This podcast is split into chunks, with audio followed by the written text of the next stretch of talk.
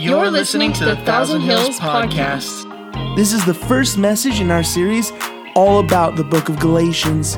We're going to read about what Paul had to say to the Galatian Christians, as well as being exhorted to treasure the truth that we have in our lives as Christians. Let's look at verse 10.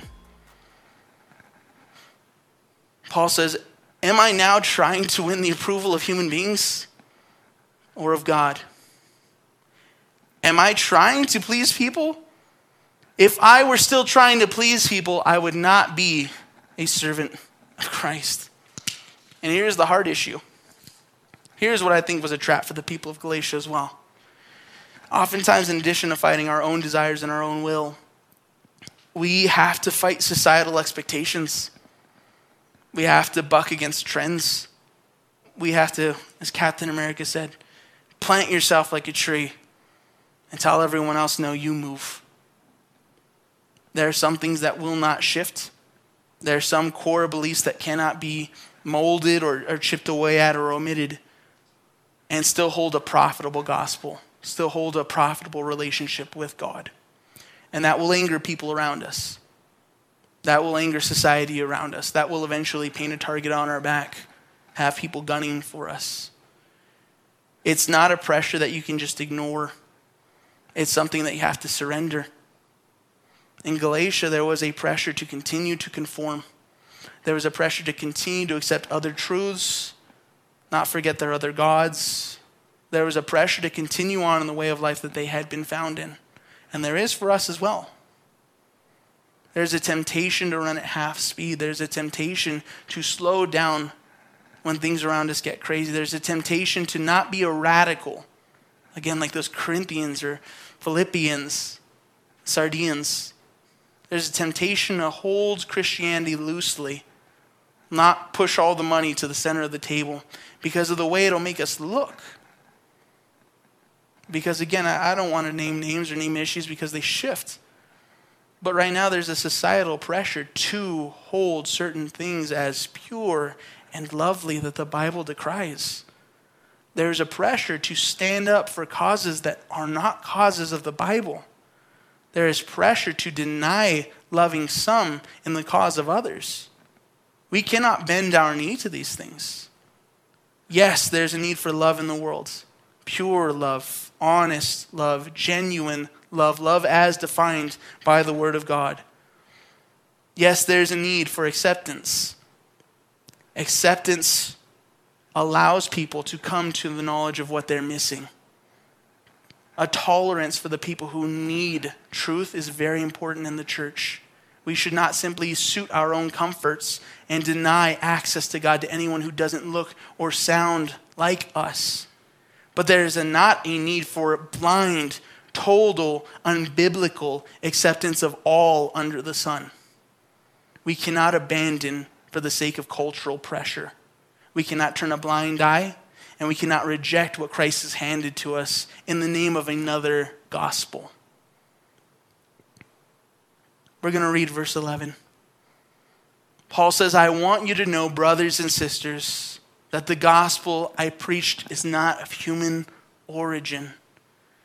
I did not receive it from any man, nor was I taught it. Rather, I received it by revelation from Jesus Christ. It's a lovely thing to read. Can we bring verse 12 up and leave it there? Paul had a very clear story to align with this. That he did not get this message from human origins. Well, it's very easy for us to all say that, isn't it? We didn't make this one up. Nobody sat around a campfire was like, you know what? All 12 of us should say happened.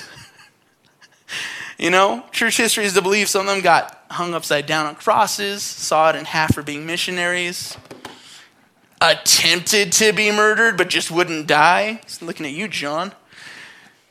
Nobody made this one up. This was, again, an act of God. I don't believe that Moses sat down and wrote a fun account that just happened to prophetically tie into what was going to go on. I don't believe that Daniel called shots in chapter 8 of his self, you know, self-named book in the Bible that would one day come true because he thought it would be cool. I think God moved. Paul did as well. Paul says this is not of human origin. Verse 12, I did not receive it from any man. Yes, he got it on the road to Damascus from Jesus himself. What a testimony, right? That'd be sick. Be like sharing, you know, stories around a table. I did a VBS where 45 kids got saved. I saw Jesus on a road. He knocked me off my horse. Well, gosh dang it, man. Okay, you win.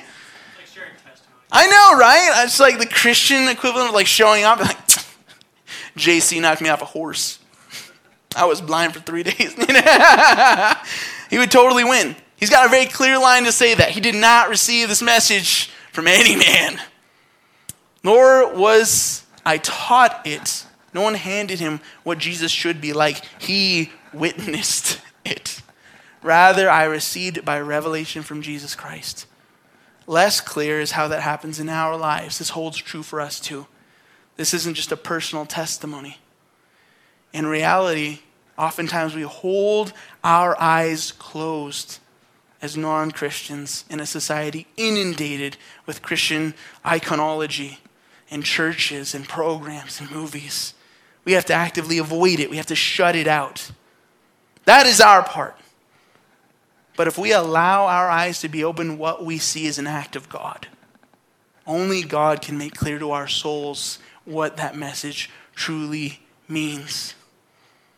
I like to explain there's a difference between revelation and illumination.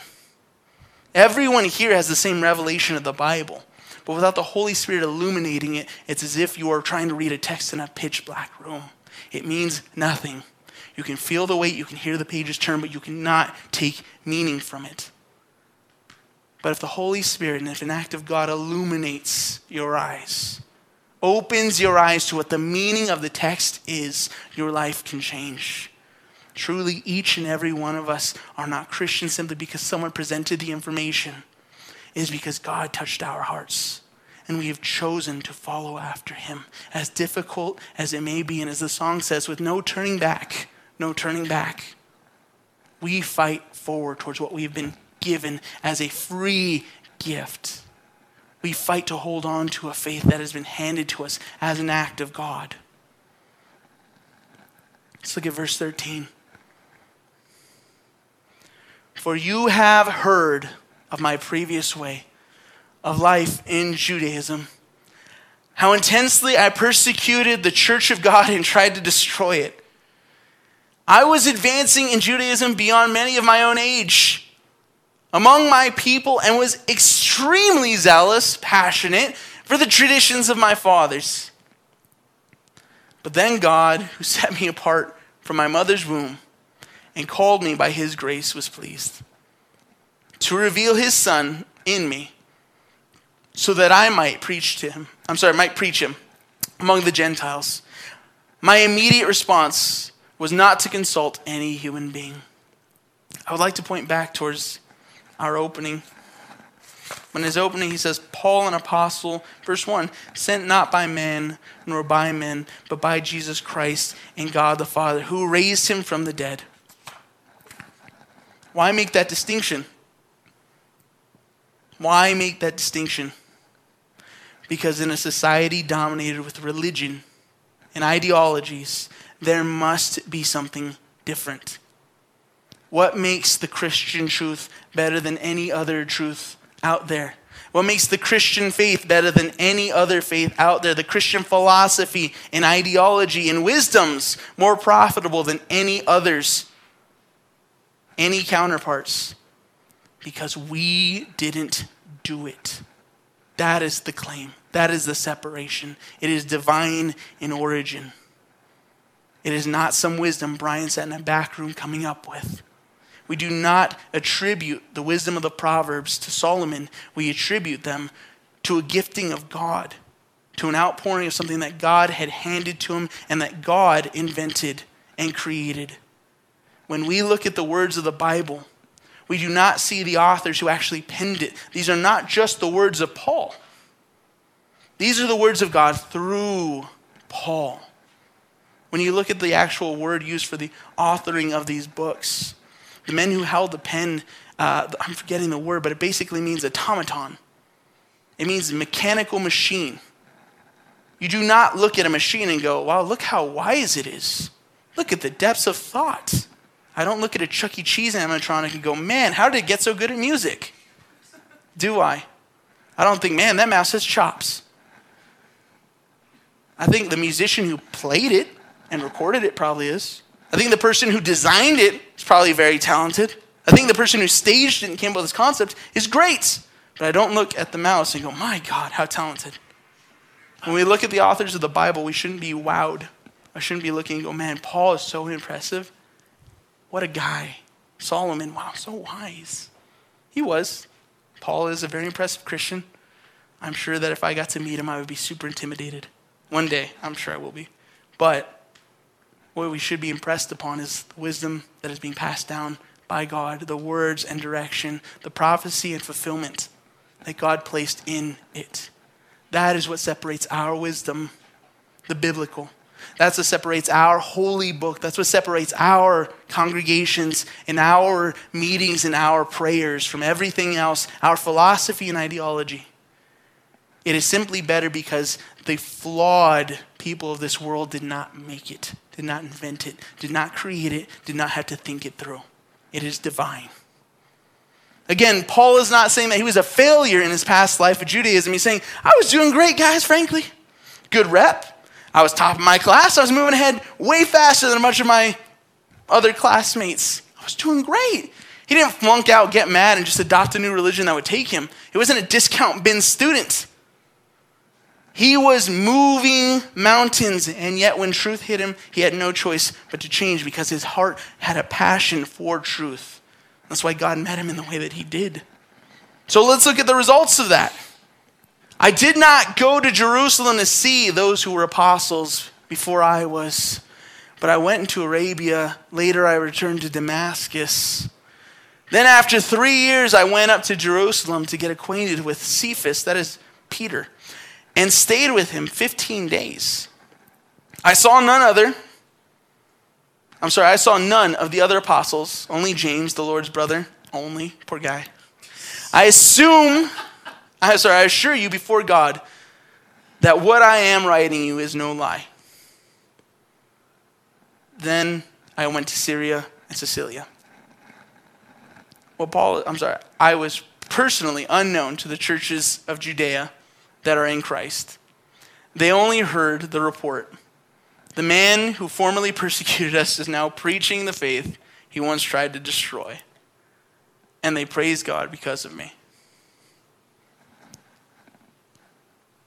What Paul is saying is that the deepening of his wisdom did not come through seeking out the big wigs.